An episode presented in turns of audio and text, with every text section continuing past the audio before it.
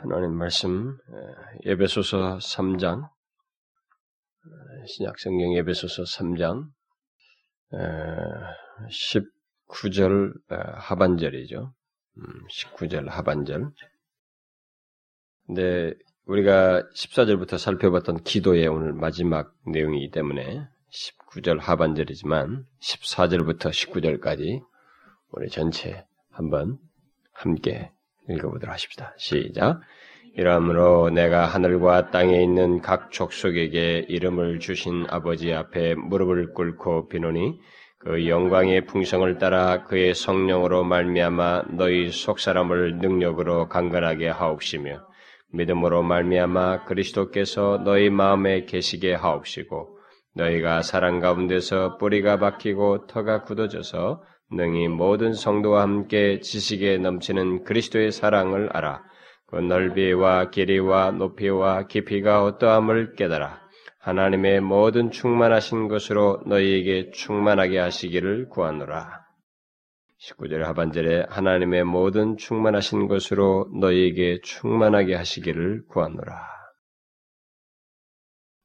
우리가 그전 어, 시간에 18절과 그 19절 상반절까지 해서 그리스도의 사랑의 그 넓이와 길이와 높이와 깊이가 어떠함을 알 수 있는 길이 무엇인지, 그것이 무엇이며 지난 시간에는 또 알 수 있는 길이 무엇인지에 대해서 어, 살펴보았습니다.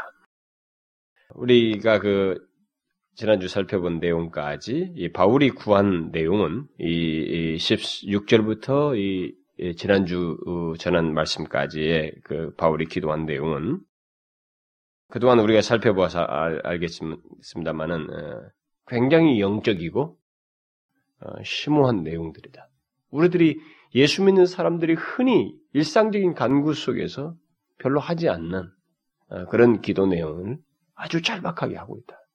모든 그리스도인들에게 있어야 할 내용으로서 어, 그가 구하고 있다라고 하는 것을 우리가 살펴보았습니다. 그런데 이 내용들은 마치 계단을 하나씩 올라가듯이 점진적인 성격을 띠고 있는 것을 그동안 우리가 보았습니다. 어, 존 스타트는 이것을 여기 기도의 내용이 마치 사다리를 밟아서 올라가는 것 같다 이렇게 묘사를 했습니다. 로준스 목사는 예, 그런 뭐 점진적인 성격을 가지고 있다고 보는 걸 시사하면서 오늘 그 마지막 그 내용을 여기 바울의 모든 기도의 최고봉이다. 뭐 이렇게 묘사를 했습니다. 아, 그동안 우리가 살펴봤던 내용들이 뭐였어요? 제일 먼저 우리의 속 사람이 성령의 능력으로 강건하게 되는 것. 그것을 기도했습니다. 그리고 그리스도께서 우리 마음에 거하시는 것을 구했습니다. 임재 가운데 아, 그 임재를 드러내시는 것. 그리고 뒤이어서 우리의 삶이 사랑 가운데서 뿌리를 박는 것, 어, 어, 뿌리를 내리는 것에 대해서 어, 살펴보았습니다. 그리고 그것에 그 다음에는 그리스도의 사랑의 그 넓이, 뭐 길이, 깊이, 높이를 아는 것에 대해서 살펴봤습니다. 그리스도의 그리스도의 사랑을 이렇게 아주 체험적으로 이게 풍성하게 알 수 있는 어, 그, 어, 것, 그, 그것을 구한 내용. 뭔가 이렇게 진짜로 내용이 점진적인 성격을 띠고 있었습니다.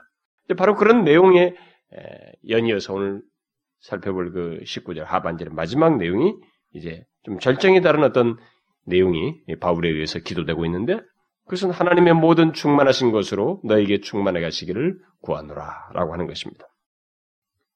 이 마지막 기도 내용은 어, 그야말로 그 사다리의 마지막 계단이요 오르던 산의 어떤 정상을 말한다고 할 정도로 지금까지 구한 내용 중에서 어, 최고의 내용이라고 하는 어, 그야말로 충만의 충만이라고 하는 이런 묘사들 통해서 충분히 우리가 시사하듯이 그 하나님의 충만하심으로 우리에게 충만케 되는 것을 바울이 구하고 있습니다. 이런 면에서 보면 바울은 굉장히 이 기도 속에서 그가 갈망하고 있기를 구한 이 기도 내용들이 굉장히 숭고하다는 거예요. 어? 굉장히 영적이고 그래서 우리 그리스도인들에게 있어서 추구할 수 있고 경험할 수 있는 것이 얼마나 무한한 내용까지 포함하고 있는지를 이 기도 내용, 기도 내용 속에서 보여주고 있습니다. 그러니까 결코 우리들이 그냥 하나님 뭐 오늘 그 좀 뭐 이거 하나 잘 되게 해주십시오. 뭐 그런 정도의 수준에서 우리가 머물 건데 이게 아니라는 거죠. 우리가 사실 살다 보면 정말 기도 내용이 이 땅의 것에 전전 근거하는 걸 보게 됩니다. 그렇죠? 근데 이 기도 내용 보면 마냥 올라가고 있어요. 응? 그래서 하나님의 충만하신 것으로 충만케 되는 거예요. 이것이 하나님 믿는 예배소 교회 성도들에게 오고 오는 모든 그리스도인들에게 있기를 구하고 있습니다. 우리가 이런 것을 통해서 우리는 여기서 정말로 우리가 그리스도 안에서 그리스도인 된 자로서 우리가 추구하고 갈망해야 될 것이 무엇인지를 선명하게 보고 정말 구할 수 있어야 된다. 우리는 이 내용 속에서 이 마지막 어, 간구 내용이 왜 최고봉이라고 말을 하는지 왜 이렇게 이것이 그야말로 어, 가장 높은 계단에 해당된다고 이렇게 사람들이 말을 하는지 우리는 그것을 이 내용을 살펴보게 되면 아마 알게 될 것입니다. 이 내용의 뜻을 어, 살펴보면 좀 더 알겠죠.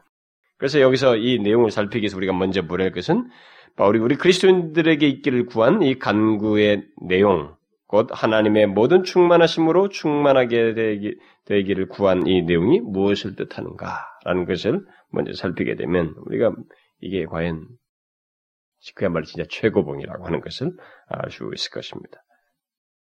뭘까요? 이 간구 내용은 분명 우리에게 하나님의 모든 충만하신 것으로 충만하게 되기를 구하고 있어요. 그러니까 이 어, 우리에게 충만하게 하기를 구한 이 하나님의 모든 충만하심 이것이 결국 무엇인지를 알게 되면 우리는 놀라게 되겠죠. 이게 뭘까요? 음? 하나님의 모든 충만하심이라는 것은 과연 무엇을 말할까? 우리 먼저 이 바울의 간구가 우리들이 예, 하나님의 모든 것을 다 소유하는 것 그리고 하나님의 하나님이 소유하신 모든 것을 다 우리가 이렇게 소유하고 경험하는 것을 말하는 것은 아니다라고 하는 것을 먼저 생각을 해야 되겠고 먼저 이 말, 이 말이 뜻하는 것이 이 말 속에 포함되지 않은 것을 우리가 먼저 짚고 넘어가는 게 좋겠습니다. 이 말 자체는 정말 우리에게 무한대의 것을 얘기하고 있어요. 그러나 우리가 경계할 것은 있다라는 거죠. 왜냐하면 이 말씀을 해석하는 데서 오해가 있기 때문에 먼저 그것을 말할 필요가 있습니다. 우리가 이 말씀을 다른 성경과 연관 지어야죠. 성경이 다른 부분과 관련해서 연관 지어서 볼 때, 우리 인간과 하나님 사이는 본질적인 차이가 있습니다. 이것은 우리가 나중에 완성될 하나님 나라에 가도 이 본질적인 차이는 극복되지 않아요. 그렇죠? 그럴 수가 없겠죠.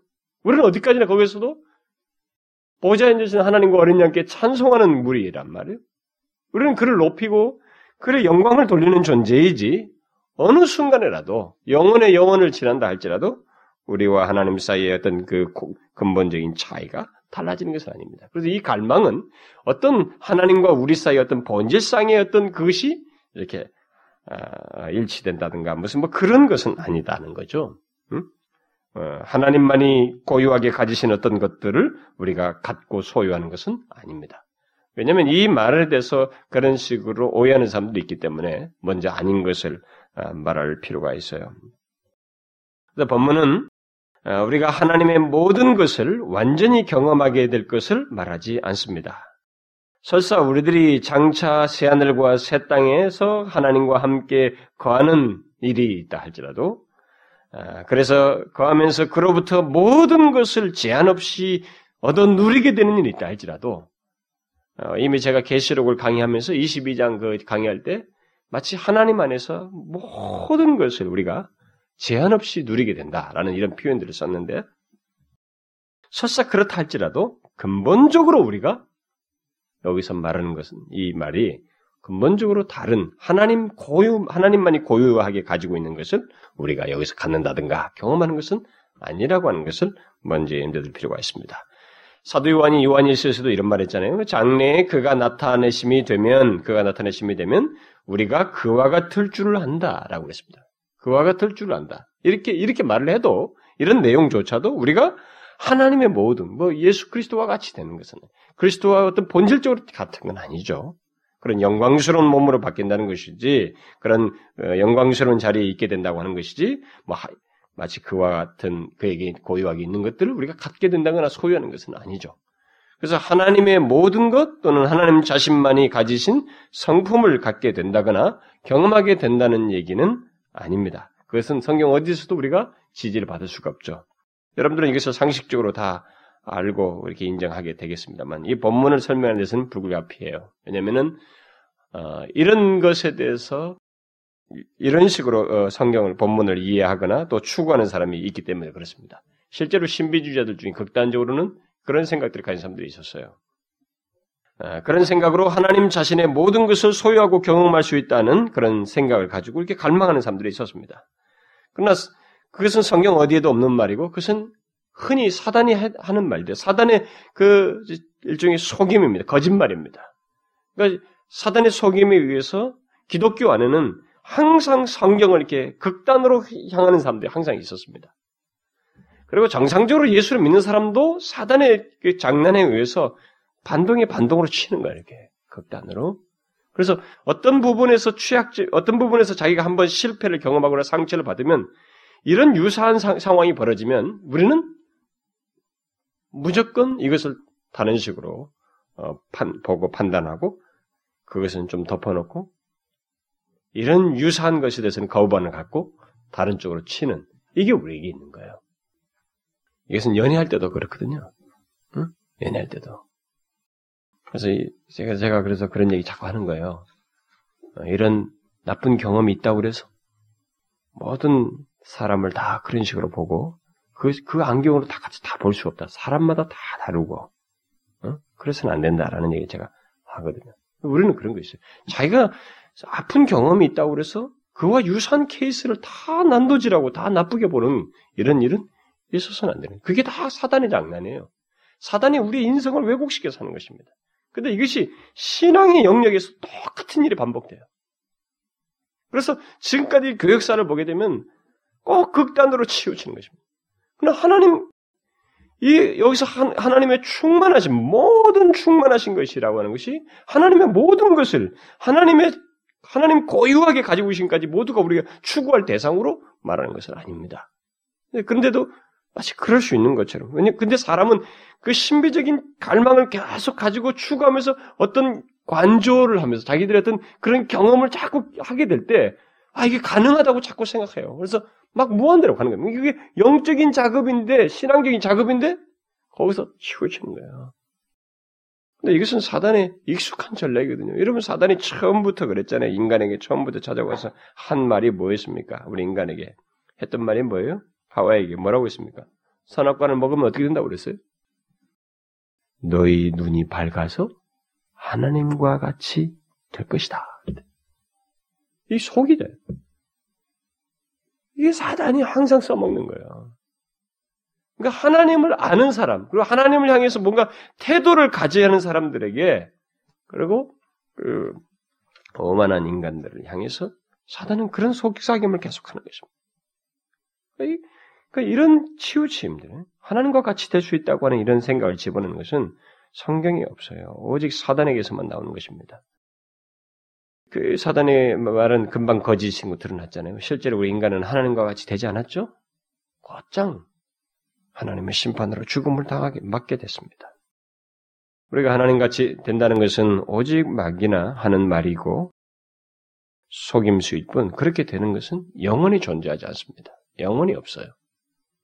또 본문은 하나님만이 가지신 속성을 우리들이 갖게 된다거나 경험하게 될 것이라고 말하지 않습니다. 여러분 하나님만이 가지신 속성이 뭐예요? 여러분 세례 문답이라든가 우리 뭐 결혼하기 위해서 문답하신 분이나 어? 뭐 하신 분들 배웠잖아요. 신학의 책의 전반부에 나오죠. 하나님만이 고유하게 가지신 거 있어요.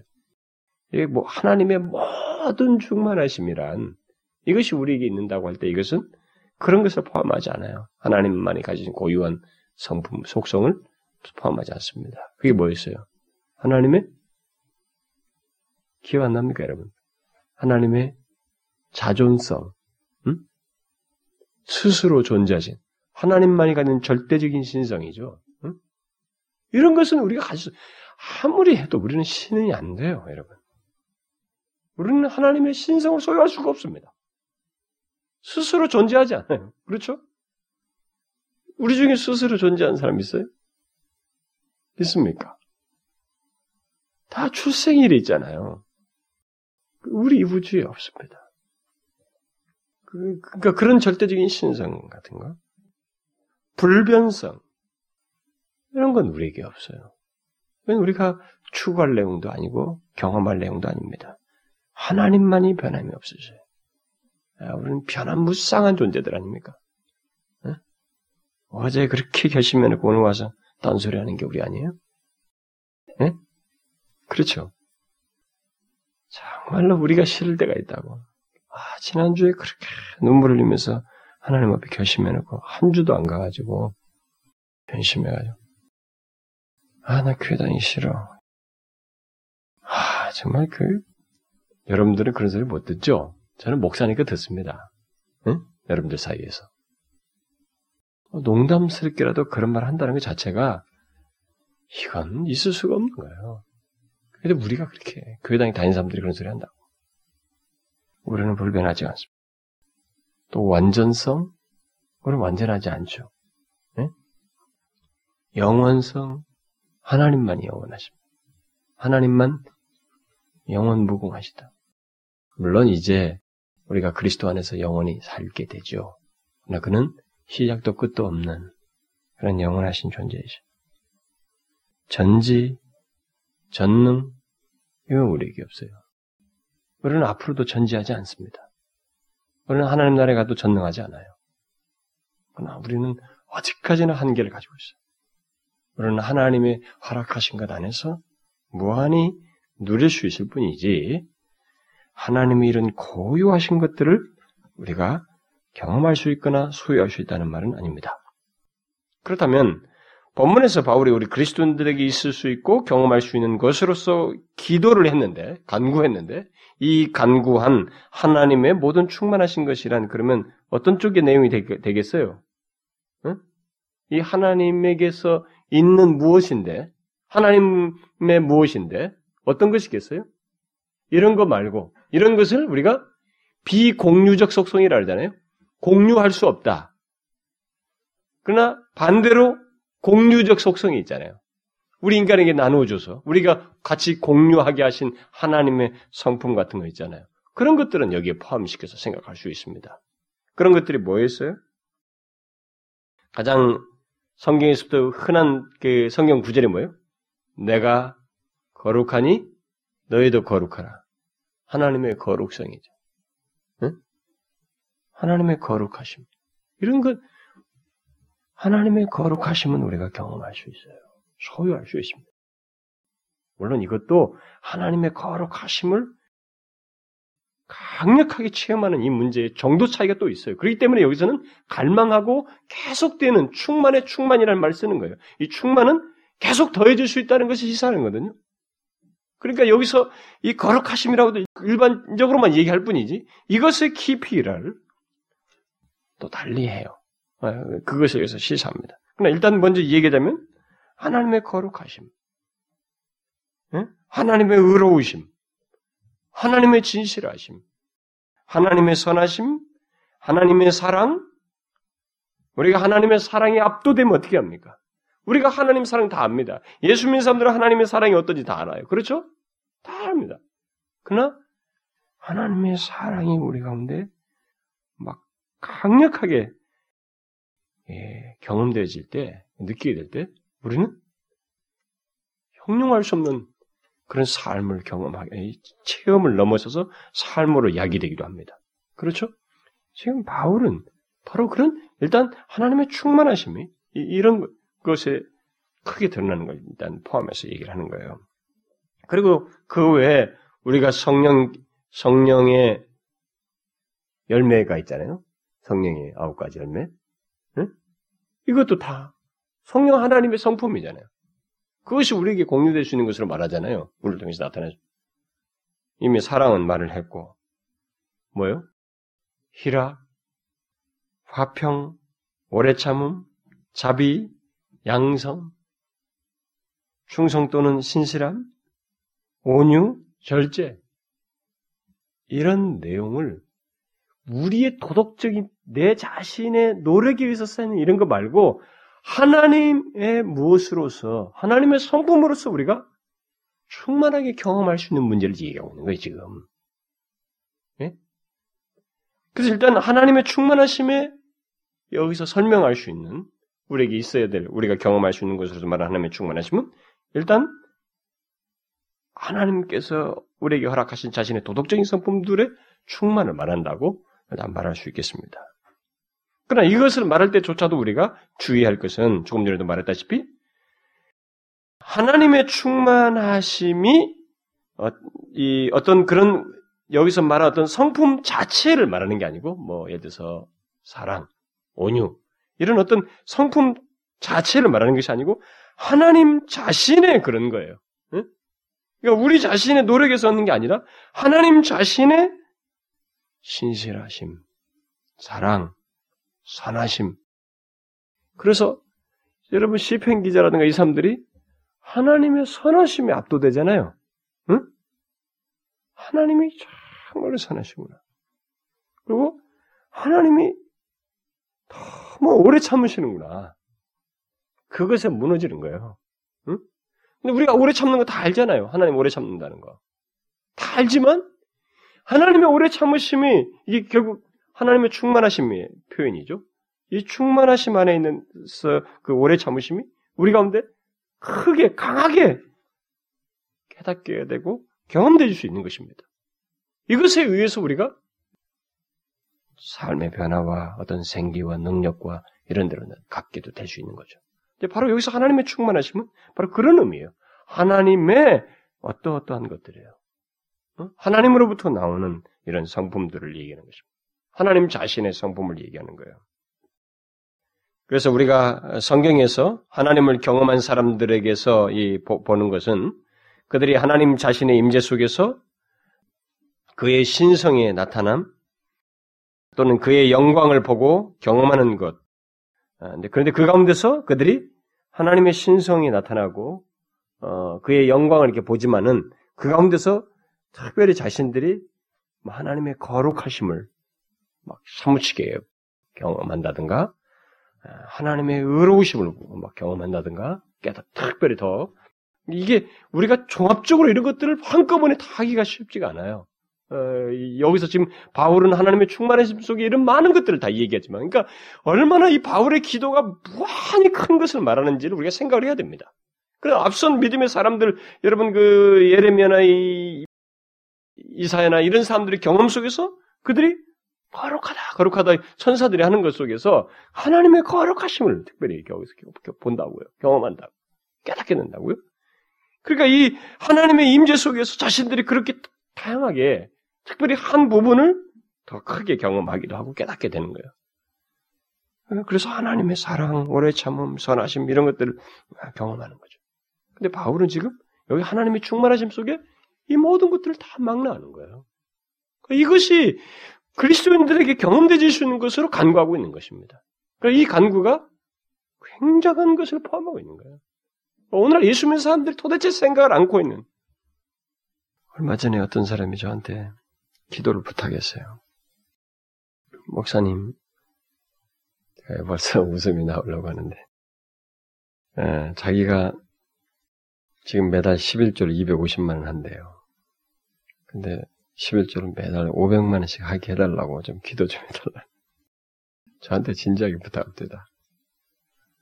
교회 권사님이신데, 아, 정말 저는 어떻게 해야 될지 모르겠어요. 그러면 그게 이 교회의 분위기니 아, 우리들의 간구가 그 수준을 안 넘는 거예요. 응? 근데 그 250에서 500에 이제 그것만 200에서 250더 더블되지 결국 나중에 90% 안에서 누리는 것은 막 자기가 엄청나게 더 많은 걸 쓰겠다는 그 하나님만 팔아먹을 뿐이지. 이런 간구가 우리에게 너무 없어요. 응? 그리스도인이라 하지만은 우리가 에베소서 뒷부분에서 이렇게 사실 앞부분에 그 엑기스들이 많이 지나왔습니다만 뒷부분에 가면서도 더 구체적으로 삶으로 들어가면서 더 발견하겠습니다만은 그리스도인이라고 하는 것이 이 바울이 에베소서 말하는 그리스도인은 이 우주 가운데서 하나님을 제외하고 가장 영광스러운 자예요. 천사들까지 때로는 흠모할 수 있는 그런 자리라. 왜냐하면 천사는 우리 같은 고난과 이런 것을 경험 안 한다고. 비록 짧은 시간에 인생 이 땅에 사는 짧은 기간 동안에 고난을 당하고 씨름하는 일이 있지만은 그것이 있어서 더 하나님을 이 세상에부터 독특한 경험을 할 수 있는 그 경험을 갖는 아주 영광스러운 존재로 묘사가 되고 있는 거거든요. 그래서 이런 간구가 가능한 거예요. 바울이 지금 묘사하는. 그래서 제가 여러분 결혼하려고 하는 부, 예, 젊은 친구들에게 결혼하려고 날짜 딱 잡은 친구들에게 제가 그러잖아요. 결혼하기 전까지 이 시간은 아주 독특한 시간이다. 이것도 놓치지 마라. 널널하게 보내지 말고 이 텐션도 아주 결혼하면 이 텐션은 또 다른 텐션으로 가. 이런 텐션은 결혼해서는 맛못 보니까 잘 보내라고. 그리고 신혼의 첫날도 제가 다 얘기해 주는 거예요. 그때만의 시간을 잘. 그 한계를 넘으면 그건 또 다른 세계로 들어가는 거예요. 우리가 영광스러운 하나님 나라에 들어가서 우리가 정말 영광 가운데서 영원히 누릴 거예요. 그러나 그것에 앞서서 이 땅에서의 그 기간은 비록 고난은 있지만은 여기서 독특하게 하나님과 교통하고 경험하는 아주 특별한 시간이에요. 이 시간이. 그래서 사도 이 바울은 이 에베소서 같은 데서 그리스도인의 독특한 영광스러운 이치를 그런 시각에서 조명해 주는 거예요. 그리스도 교회 안에 속해 있어가지고 그들이 지금부터 그리스도를 안에서 누리게 되는 것들, 영광스러운 위치를 갖고 있다는 것. 그래서 이런 강구가 우리에게 있을 수 있다, 가능하다라고 하는 것을 말해주는 것입니다. 엄청난 내용을 지금 강구하고 있는 것입니다. 그래서 우리 그리스도인들이 단순히 하나님의 축복을 어떤 단순히 어떤 물질적이라든가 이런 것들의 축복을 받도록 하, 그, 그, 그것을 지금 간구하도록 구하는 것이 아니라 하나님 자신의 충만하심이 나타나는 것. 곧 하나님 자신의 임재 속에서 그의 도덕적인 성품들이 우리 안에 충만하게 있게 되는 것을 구하고 있는 것입니다. 하나님 자신의 사랑, 하나님 자신의 사랑이에요, 지금. 이걸 알, 희락, 하나님 자신의 희락이에요. 그걸 지금 얘기하는 것입니다. 그것을 우리가 주...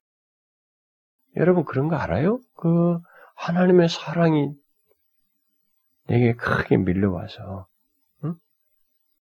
자기 자신이 정말 그 어떤 것에도 그냥 사랑하고 싶지 않은 여러분 그런 거 아십니까? 하나님 안에서 하나님의 기쁨을 자기가 알므로 인해서 이 세상에 그 어떤 것도 기쁠 수가 없는 그런 사실 아십니까? 지금 바울은 그 얘기하고 있는 거예요. 제가 지금 말하는 것은 여러분 오해는 하지 마세요. 단순히 무슨 감상적이고 무슨 뭐 단순하게 신비적 체험 이것만 말하는 게 아니에요. 이것은 지금 이 내용은 이들의 삶 속에서 있어야 할 내용을 말하고 있기 때문에 삶과 연관된 어떤 하나님에 대한 경험이에요. 오해는 하지 마셔야 됩니다. 또 이런 얘기 들으면 아, 또 환상에 사로잡힌다고. 응? 그리스도인들 중에 그런 거 아니에요. 여기 지금 처절하게 자신들의 그 어려운 현실 속에서의 하나님을 경험하는 것을 얘기하고 있습니다. 근데 특별히 여기서 바울은 이런 것을 갈망한, 어, 기도한 가운데, 이제 결국 하나님 충만하심이 바로 이런 것이라고 했을 때, 에, 근데 여기서 지금 우리가 이제 눈을, 에, 관심을 갖게 되는 것은 충만이라는 단어의 충만을 두 번 써서 강조하고 있습니다. 하나님의 어떤 것을 우리들이 그저 적당히 경험하는 것을 말하지 않고, 갖게 되는 것을 말하지 않냐고 하나님의 모든 충만하심을 말하면서 그 충만하심으로 우리에게 충만하게 되기를 구하고 있습니다. 그는 하나님의 충만이 우리에게도 충만히 있게 되기를 구하고 있어요. 이것은 분명 우리 그리스도인들이 하나님과 그분 자신의 성품들을 우리가 충만하게 경험하게 되는 그러니까 추구하는 데 있어서 그 정도가 끝이 없다고 하는 것. 어, 계속된다는 한계를 두지 않았다는 것을 시사하고 있습니다. 그리고 여기서 하나님의 충만하심, 그러니까 우리가 아까 말한 뭐 거룩하심이든 뭐 의로움이든 뭐 선하심이든 뭐 뭐든 간에 이런 하나님의 성품을 경험하는 데 있어서 우리가 더 아는 데 있어서 이게 충만이에요. 그러니까 적당히라는 게 없어요. 이 정도는 됐다는 게 없다 이 말입니다. 그 제가 계시록 강의하면서 그런 얘기를 했잖아요. 하나님의 사랑은 이 사상에서부터 우리가 이런 것을 경험할 수 있는 것으로 바울이 말하고 있습니다만은 우리는 장차 완성되는 하나님 나라가 있어도 하나님의 사랑을 알게 되지만 하나님의 사랑은 무한해요. 하나님은 하나님 자신이 무한성이 가지고 계시기 때문에 모든 것에서 무한하다. 성품 자체, 모든 사랑이면 모든 성품 속성들이 다 무한성을 가지고 있기 때문에 확장하신단 말이에요. 계속 더 새롭게 자기 자신을 드러내시기 때문에 우리는 그 하나님의 사랑을 아는 데 있어서 경험하는 데 있어서 이게 충만해요. 끝없이 더 할 수 있음을 말하고. 근데 바울은 놀랍게도 완성될 하나님 나라에서 또 가능한 얘기를 내포한다고 할 수 있겠지만은 일차적으로 이 땅을 사는 우리들에게서 이 땅에서부터 끝없이 추구할 수 있는 것으로서 말을 하고 있습니다. 충만은 바로 그것을 시사하고 있어요. 마치 주님께서 하늘에 계신 너희 아버지의 온전하심과 같이 너희도 온전하라고 했던 말씀과 맥을 같이 하는 것입니다. 주님께서 그런 얘기를 하셨단 말이에요. 아버지의 온전하심 같이 이때 온전하심은 완전하심이에요. 어, 그 아버지 완전하신 같이 너희도 완전하라. 이게 어떻게 가능하겠냐? 우리한테 그렇게 생각할 수 있지만은 결국 이 충만 아니에요. 결국 여기서도 완전하시면 충만이에요. 그러니까 계속된 제한을 두지 아니하고 끝까지 계속적으로 추구할 내용으로서 우리에게 말을 하고 있는 것입니다. 이런 면에서 우리 그리스도인들의 신앙생활하는 것은 바울처럼 점진적인 성격을 띄어야 되는 것입니다. 와, 끝까지 여러분 디모데후서 끝, 끝 부분에서 뭐라고 합니까? 내가 이제 달려갈 길 다 마쳤다고 하면서도, 응? 이 사람에게 뭡니까? 그리고 감옥에 갇혔을 때, 비서 3장 같은 데서 뭐예요? 감옥에 갇혔으면서도 자기가 계속 그리스도를 더 알고 싶다. 어, 본받고 싶다, 그러죠? 이렇게 갈망이 끝없단 말이에요. 이게 우리 그리스도인의 정상적인 삶입니다. 그러니까 오늘날 우리 기독교에는 이것과 역류되는 장면이 있단 말이에요. 이게 마치 나이가 먹고 그래서 권사 장로 되고 목사 되면 이게 군림하는 세대로 딱 작동한단 말이에요. 별로 할 일이 없어 뒷짐지고 아참 요즘 젊은이들은 참 잘하네 이러면서 아참 요즘 요즘 젊은이들은 참 열심히야. 그러고 있으면 안 된다는 거죠. 내가 볼 때 우리 교회에서는 어, 이제 제가 두 번에게 얘기하는 건 아니고요. 예, 두 권사님이 뭐 그렇다는 얘기는 아니지만은 일반 교회에서는 거의 장로님, 아, 권사님쯤 되면은 뒷짐지고 있어요. 거의 뒷짐집니다. 그 위에서 헤드에서 이 결정권이나 이런 거 하지. 그래서 제가 어느 교회 가서 재직 뭐 직분자들 뭐 임직할 사람들 그 사람들 특강하면서 그런 얘기를 했어요. 내가 보니까 영국에서 보니까 장로가 이 나비 넥타이하고 서빙하더라. 어? 비스켓 나눠주고, 어? 그다음 저 사람이 무슨 뭐 이제 평신도인 줄 알았다 물어보니까 장로라고더라. 근데 우리한테는 그런 게 뭐 문화상으로 안 맞는지 어쨌는지 우리는 그 안 하는데 아니 우리는 예수 생각하면서 정말 끝까지 그러려고 해야 된다. 이렇게 계속 추구해야 된다. 멈추는 게 아니라고요. 바울처럼 더 말년에 주님 앞에 갈 때까지도 아직도 내가 부족한데 더 주님을 향해서 어? 탐고 알기를 구하려고 하는 이런 모습이 있어야 된다는 거죠. 그러면은 이제 우리가 질문할 수 있는 것은 이 충만이 우리 안에서 그러면 어떻게 가능할 수 있는가? 어? 이 충만이 어떻게 가능한다는 것인가? 어? 하나님의 충만하심이 어떻게 충만하게 될 수 있을까? 일단 우리는 바울이 이 충만이라는 말을 예수 그리스도와 관련해서 자주 쓰고 있다고 하는 것을 염두에 둘 필요가 있습니다. 특별히 여러분들이 골로새서 같은 거 보게 되면 바울이 이 충만이라는 단어를 많이 쓰고 있는데 특별히 예수 그리스도와 관련해서 쓰고 있습니다. 그래서 바울은 골로새서에서 하나님의 모든 충만이 예수 안에 거할 뿐만 아니라 예수 안에서 우리 자신도 충만해졌다고 하는 놀라운 묘사를 하고 있습니다. 골로새서 말씀은 오늘 본문의 내용이 우리의 우리에게 실제적인 경험이 될 수 있는 될 수 있을 뿐만 아니라 어떻게 그것이 가능한지를 잘 말해주고 있습니다. 바울은 골로새서서 먼저 하나님의 충만하심이 예수 그리스도 안에 거한다라고 말합니다. 아버지께서는 모든 충만으로 예수 안에서 거하게 하시기를 기뻐하심이라 이렇게 말했어요. 그러고 나서 뒤에 2장에 가서는 그 안에는 신성의 모든 충만이 육체로 거하시고 너희도 그 안에서 충만하여졌으니 이렇게 말하고 있습니다. 이 사실은 이런 성경의 말씀은 하나님의 충만하심이 우리에게 충만하게 되는 길은 바로 예수 그리스도 안에서라고 하는 것을 말해주고 있습니다. 네? 조금만 복잡하면 못 알아듣는 것 같은 모사를 짓는데 여러분들이 그러니까 여러분 참 하나님께서 이렇게 은혜로우시고요 참 잘하시면 이런 때는 아무런 문제가 없어요. 근데 성경에 바울이 묘사한 어떤 묘사를 하나 설명하려면 정말 표정을 읽어가면서 다시 설명하고 해야 될 정도로 어려운 듯한 표정을 지어요. 근데 이게 성경 이런 교리들에게 우리가 너무 익숙치 않아서 그래요. 하나님의 충만하심이 우리에게 충만하게 되는 길은 예수 그리스도 안에서라는 거예요. 그 말은 뭐겠어요, 그러면 여러분? 응? 그러니까 바울이 우리 그리스도인들에게 가능하게 되는 모든 지위, 신분, 영광, 그리스도인의 이 그리스도인으로서 누리게 되는 그 모든 영광스러운 복들을 신령한 복들을 말할 때마다 그가 즐겨 쓰는 문구가 있죠. 엔 크리스토라는 거죠. 그리스도 안에서라는 말이에요. 바울은 바울 서신에서 이 그리스도 안에서라는 말을 굉장히 많이 쓰고 있습니다. 그래서 어떤 사람은 이 단어만 가지고 학위 논문을 썼어요. 그 안에 많은 의미들을 담고 있는 거예요. 근데 그게 다 그리스도인들이 얻게 되는 영광스러운 모든 것들을 다 망라하는 하나의 표현의 중요한 그 어, 전지사구라고 할 수가 있습니다. 근데 어, 그 골로새서 이 그 그리스도 그리스도 안에서라는 이 말이 그 어, 골로새서 말씀과 결국 같은 맥락에서 어, 볼 수 있습니다. 다시 말해서 하나님의 모든 충만하심은 바로 예수 그리스도 안에서 가능하게 된다라는 거예요. 어떻게? 그럼 예수 그리스도 안에서 가능하다는 것은 구체적으로 뭘 말하는가?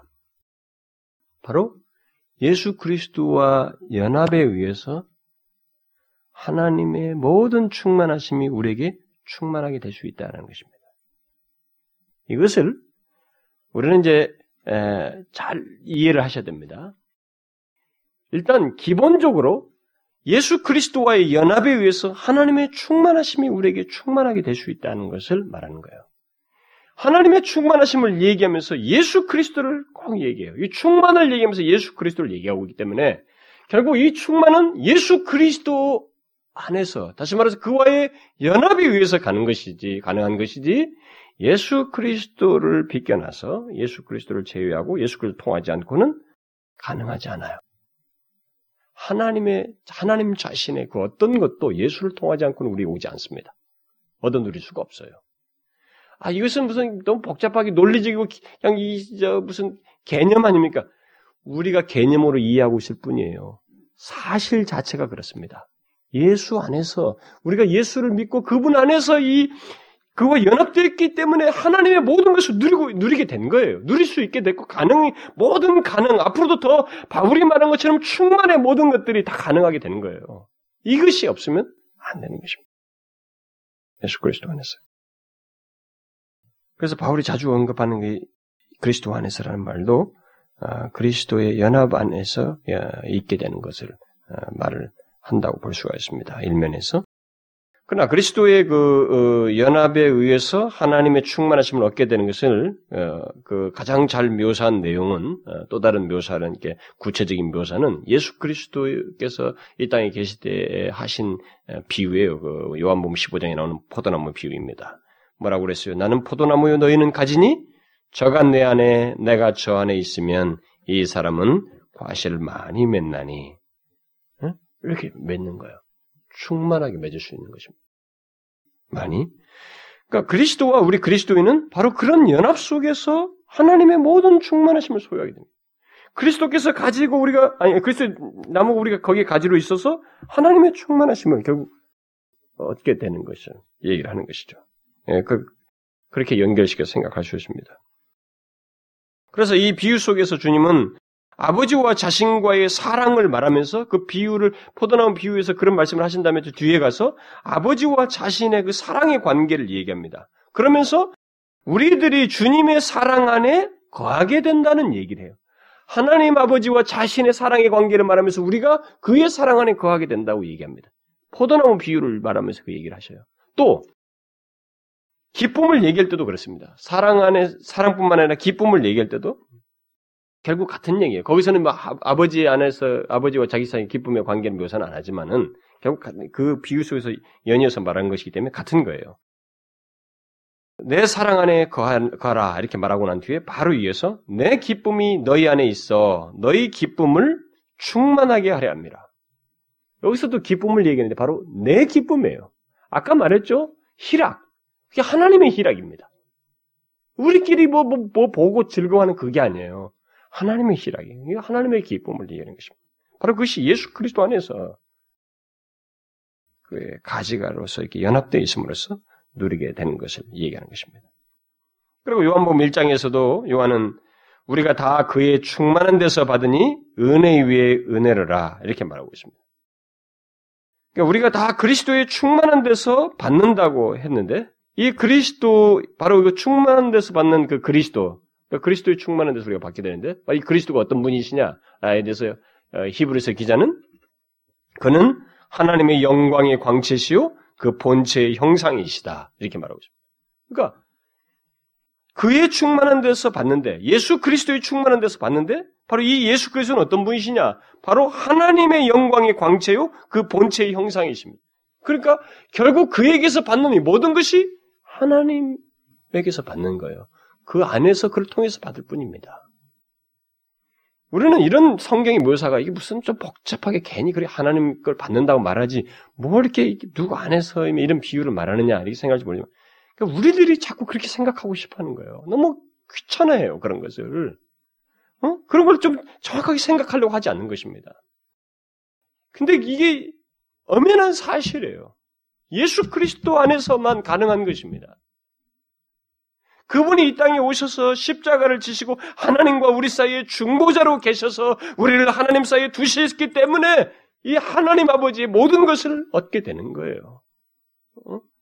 그래서 소위 하나님의 충만하심으로 충만케 된다고 하는 것이 가능하게 나는 것을 말하는 것입니다. 그러므로 하나님의 충만하심은 바로 그리스도와 연합함으로써 우리들이 얻게 되는 것이라고 하는 것을 일차적으로 생각할 수 있습니다. 그리고 이런 맥락 속에서 뒤에 에베소서 4장에서 그리스도를 머리로 한 교회를 말하면서 각 지체들이 우리 그리스도인들이 지체인 우리 그리스도인들이 그리스도의 장성한 분량이 충만한 데까지 이를 것을 말하고 있습니다. 여기도 지금 충만을 얘기하는데 그리스도를 머리로 하여서 지체된 우리들이 그리스도의 장성한 분량이 충만한 데까지 계속해서 자라야 된다고 하는 걸 이르러야 한다고 하는 것을 말하고 있습니다. 네? 포도나무 비유나 이 한 몸으로서의 비유나 어? 어? 똑같은 거예요. 그러니까 바로 그리스도의 하나님의 충만이 바로 그런 구조로 그리스도 안에서 우리 가운데 주어지게 된다라고 하는 것을 성경이 말하는 것입니다. 마치 그 어, 머리의 충만함이 온몸에 전달되듯이 그래서 어, 머리의 충만함을 온몸이 함께 소유하고 누리듯이 또 예수님의 비유대로 말하자면 나무의 충만함이 가지에 전달되듯이 그래서 나무의 충만함을 가지가 함께 공유하며 누리듯이 우리 그리스도인들은 하나님의 충만하심을 예수 그리스도와의 연합에 의해서 누릴 수 있게 된다고 하는 것을 말하고 있는 것입니다. 아시겠어요? 이것은 일단 우리가 어, 설명할 수 없는 어떤 부분이 있어요. 그리스도와의 연합에 의해서 얻게 되는 이 문제에 대해서는 다 이게 가시적으로 뭔가를 다 일일이 도표상으로 설명할 수 있는 이 문제가 아니에요, 사실은. 그러나 분명하게 있는 사실이에요. 근데 이것은 존재하는 것입니다. 그, 그것에 의해서 우리가 다 누리게 되는 거예요. 그리고 그리스도의 연합에 관, 우리가 그리스도 연합되어서 누리게 되는 이 문제는 그리스도와 연합에 관한 문제는 또 하나의 신비다. 완벽하게 설명할 수 없는 신비다라고 하는 것을 제가 지난번에 말을 했습니다. 그러나 이것이 어, 먼저 전제된 사실이다라는 거죠. 그런데 여기서 한 가지 제기될 수 있는 질문이 있습니다. 그것은 본문에서 말한 이 바울의 간구가 이런 그리스도와의 연합에 의해서 그러면 자동적으로 마치 누리는 것 같은 그런 것을 말하는가? 어? 그리스도와 연합됐기 때문에 그냥 누리게 된다는 그 사실 어떤 교리적인 설명을 말하는 것인가? 그건 아니죠. 바울은 분명히 간구하고 있습니다. 어떤 경험을 구하고 있어요.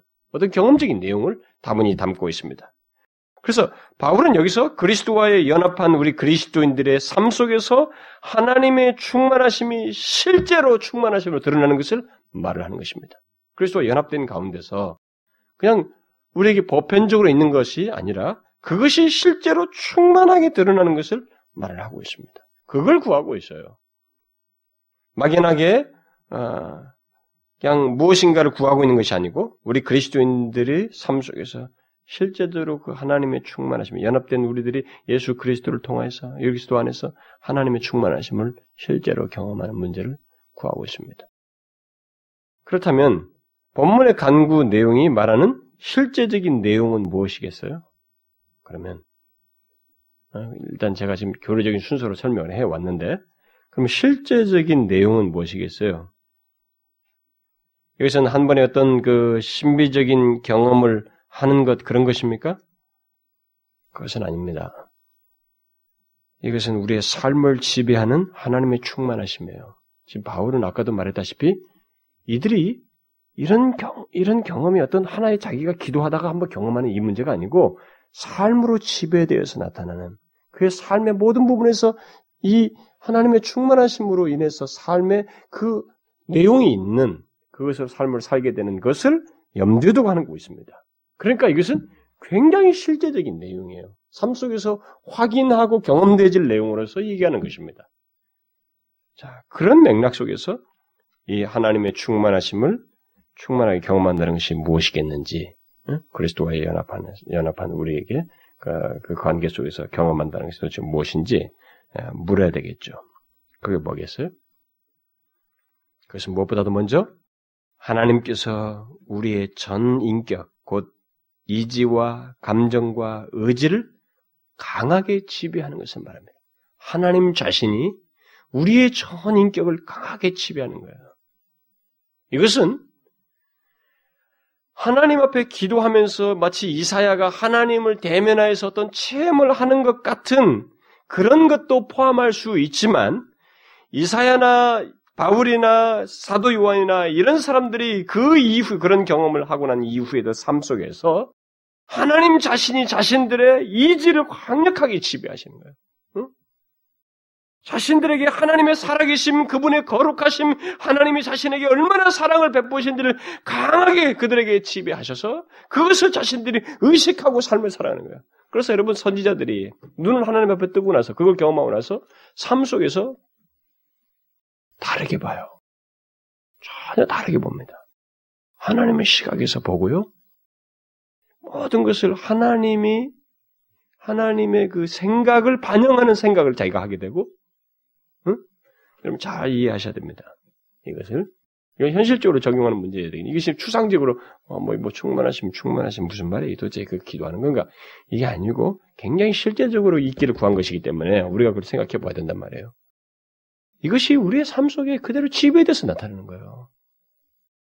그들에게 있어서 하나님의 거룩하심을 그리고 하, 하나님의 어떠하심을 자신들이 깨닫고 그것의 지배에 의해서 하는 거예요. 그래서 하나님의 생각을 자기 생각 속에서 강하게 반영하고 그러다 보니까 백성들의 주약이 선명하게 보이는 거예요.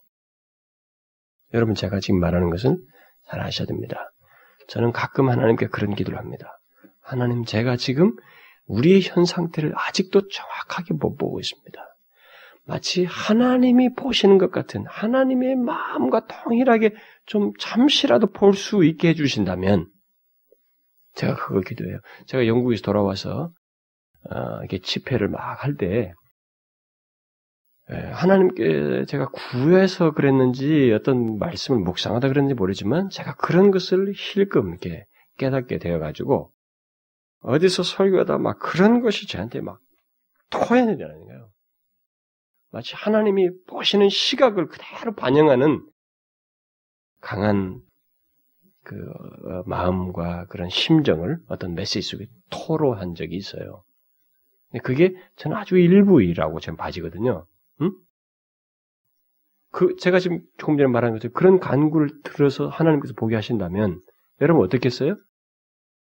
우리는 뒤집어집니다, 여러분. 우리가 보는 이 살아가는 삶의 방식이 너무 뒤섞여 있다는 거예요. 흙과 백이 뒤섞여 있다는 거예요. 내가 너무 모아다는 게 선명해 보이는 거예요. 여러분, 하나님은 회전하는 그림자도 없으시다고요.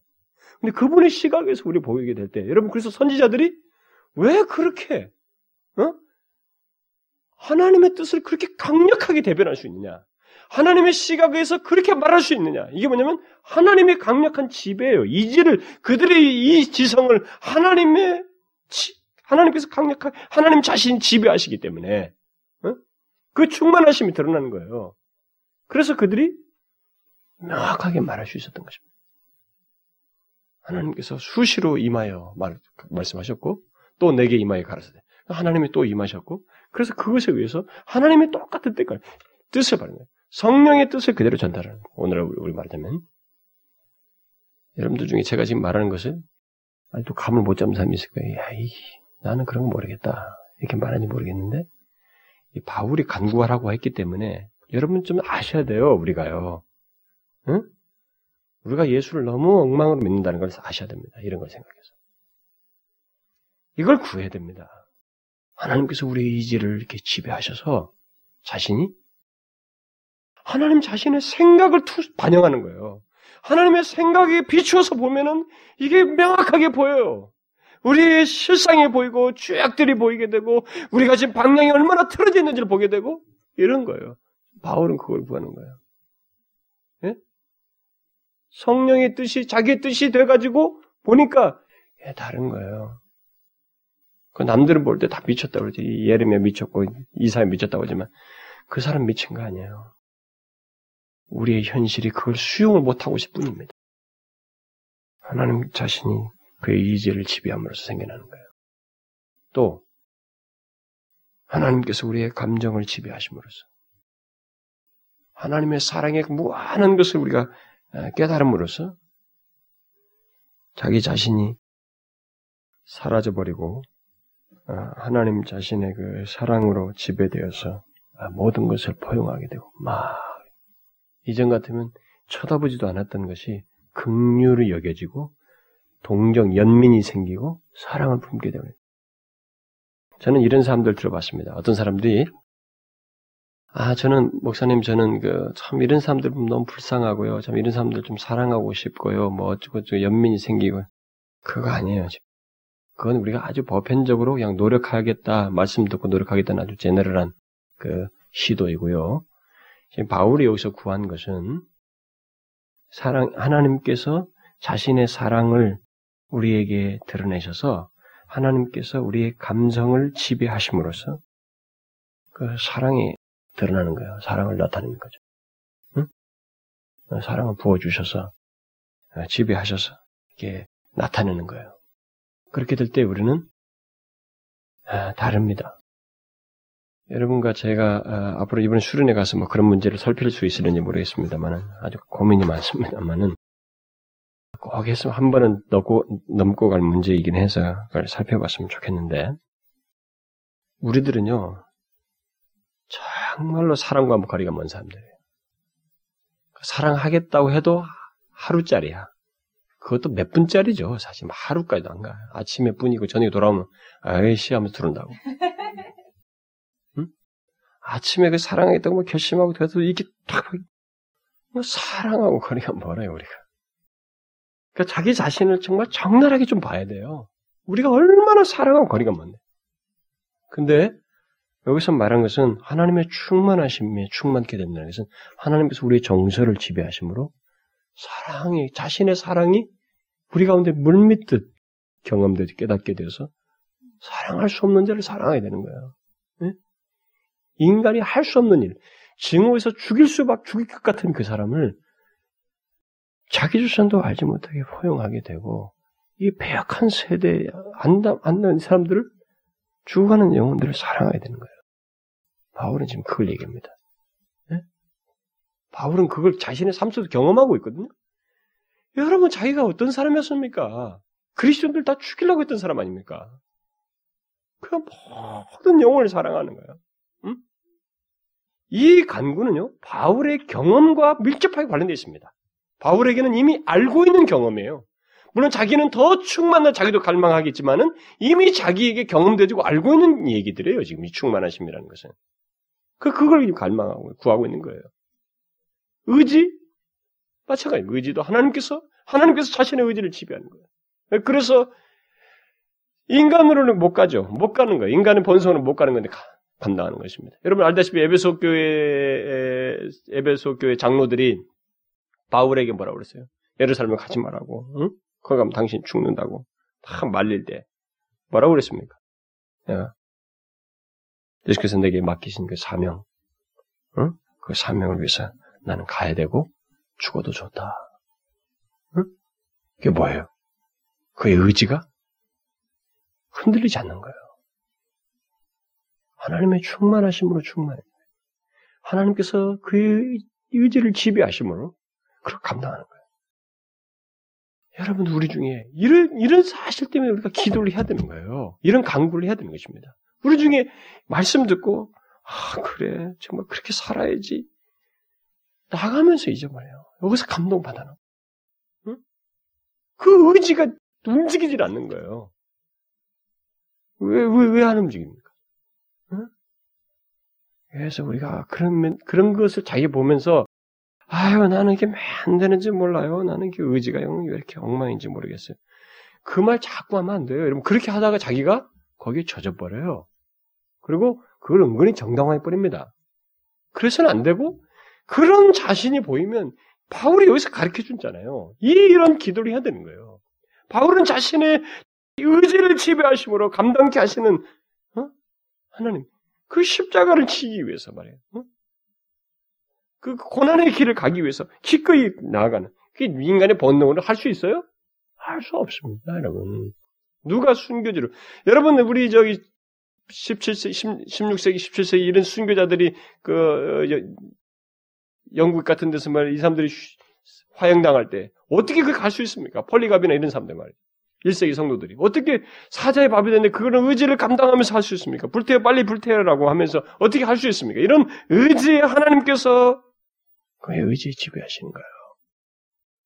하나님의 충만하심이 그에게 나, 충만케 되어서 나타나는 거예요. 그러니까 그게 가능한 거예요.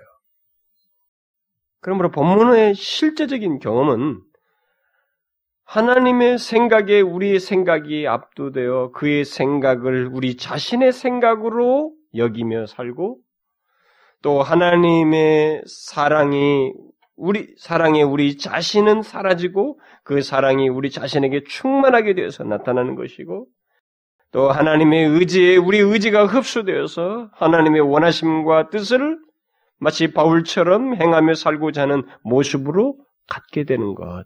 지금 바울은 그것을 구하고 있는 것입니다. 그 다음, 본문의 간구 내용이 실제적으로 말하는 것은, 음? 현실적으로 말하는 것은 하나님 안에서 모든 것을 만족하는 거예요. 이 하나님의 충만하심으로 충만케 되는 것을 현실 속에서 실제적으로 경험하는 문제로서 이것을 얘기했을 때 그것이 의미하는 것은 하나님 안에서 모든 것을 만족하는 것입니다.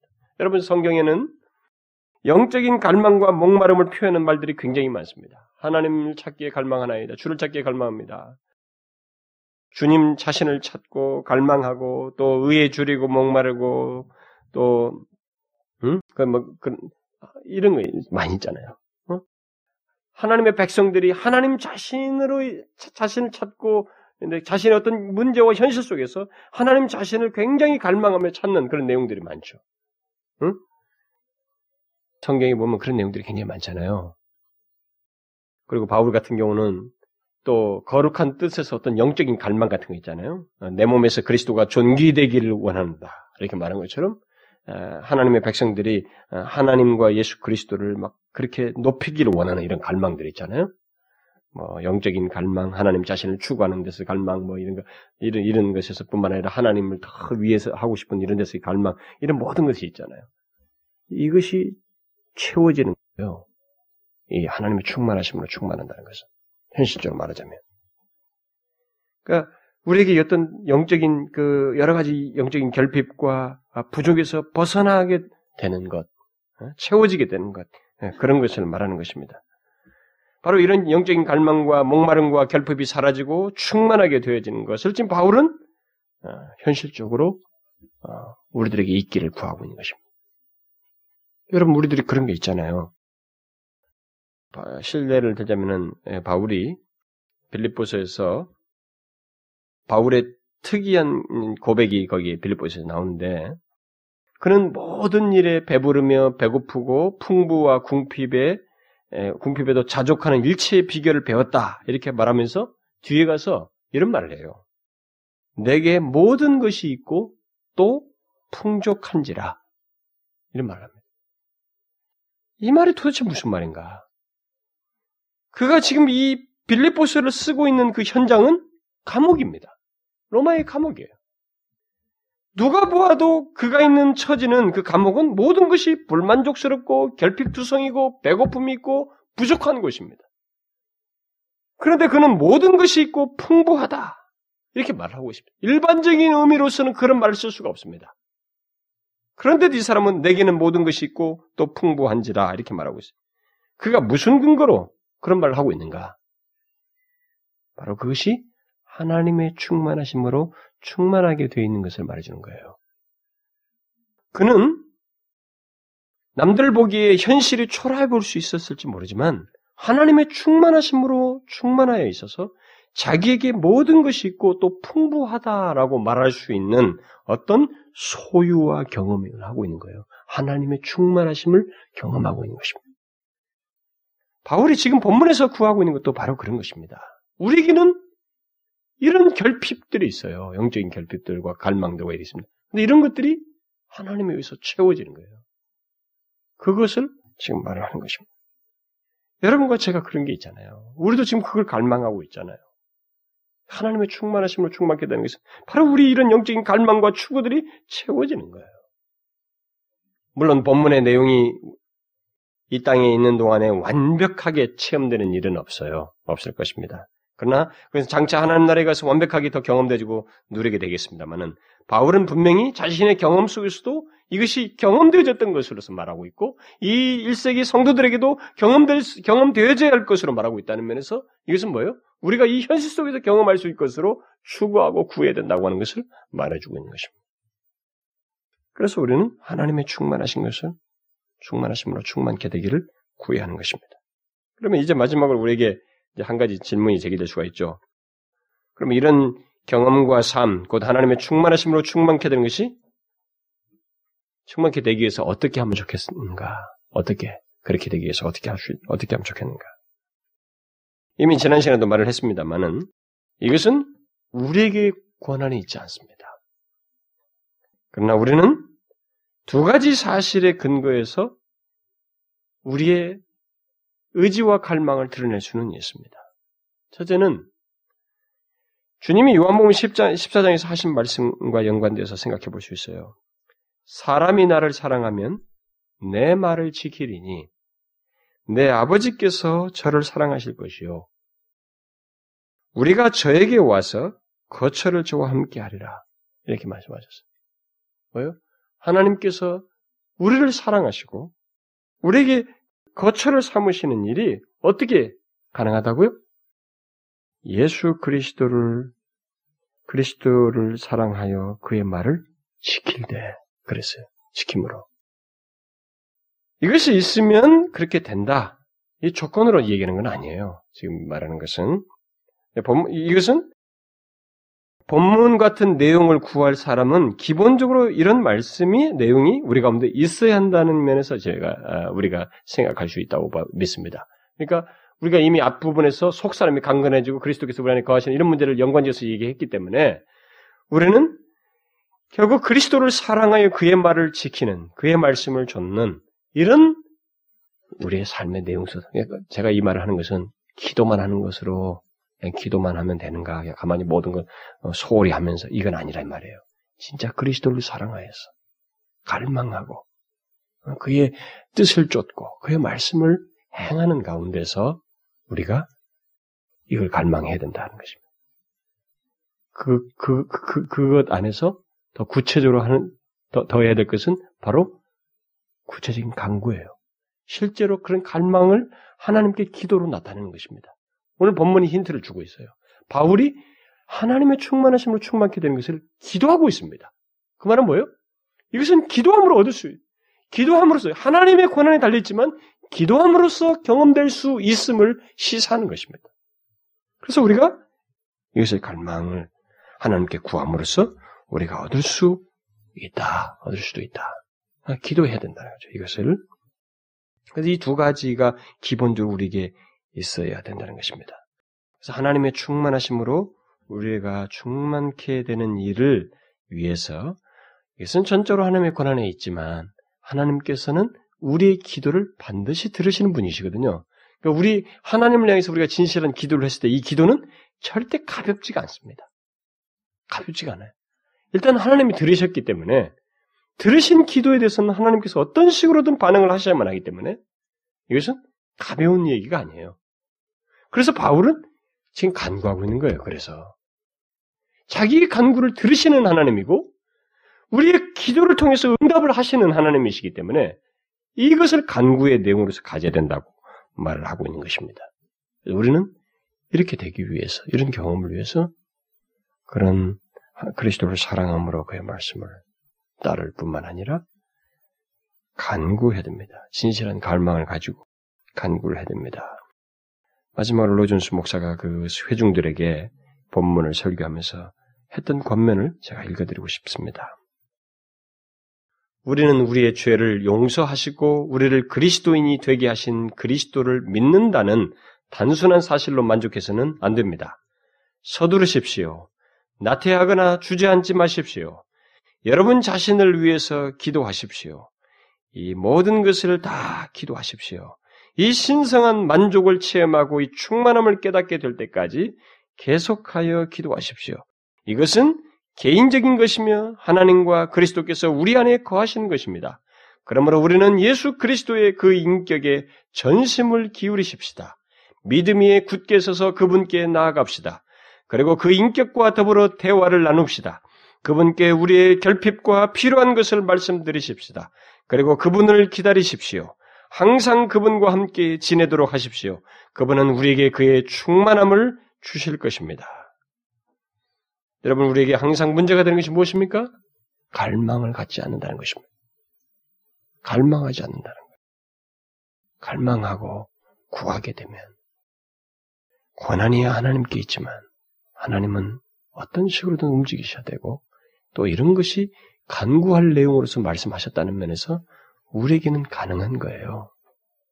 그래서 우리가 지금 은혜 주심을 갈망하며 이런 것도 정말로 갈망하면서 구해야 되는 것입니다.